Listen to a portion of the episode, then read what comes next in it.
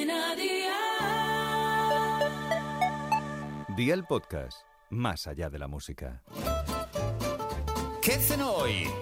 Con Masito. ¡Hola familia! Si no lo hago, reviento. 20 de abril del 90.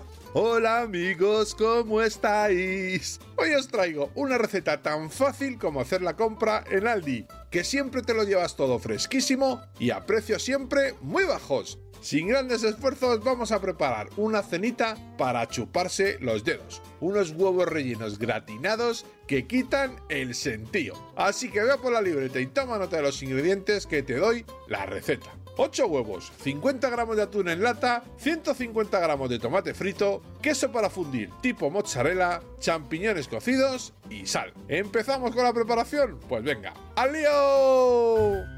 Pon los huevos a cocer en abundante agua. Cuando el agua rompa a hervir, cuenta 7 minutitos, apártalos y ponlos en agua fría. Escurre bien la lata de atún y la de champiñones. Pela los huevos, pártelos por la mitad y quítales la yema. Aplasta bien la yema, incluye el atún y los champiñones con un poco de salsa de tomate, mezcla e integra. Pruébalos por si quieres agregar sal. Para mí me parece que está perfecto así. Rellena los huevos con la mezcla, cubre con queso rallado y gratina en el horno. Y amigo mío, ya tienes la cena lista. Así de fácil, así de Aldi. Consejito del día. Si preparas una salsa bechamel y cubres los huevos con ella, vas a flipar del todo. Los deberes para mañana te los dejo por aquí.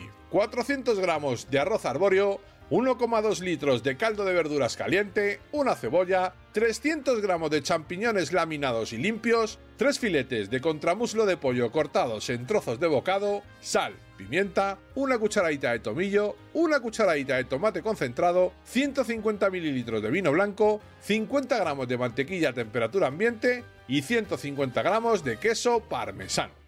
Espero y deseo que te haya gustado esta nueva receta y que te suscribas al podcast. Ya sabes que es gratuito. No olvides compartirlo con tus familiares y amigos y te espero mañana. Recuerda, paso lista.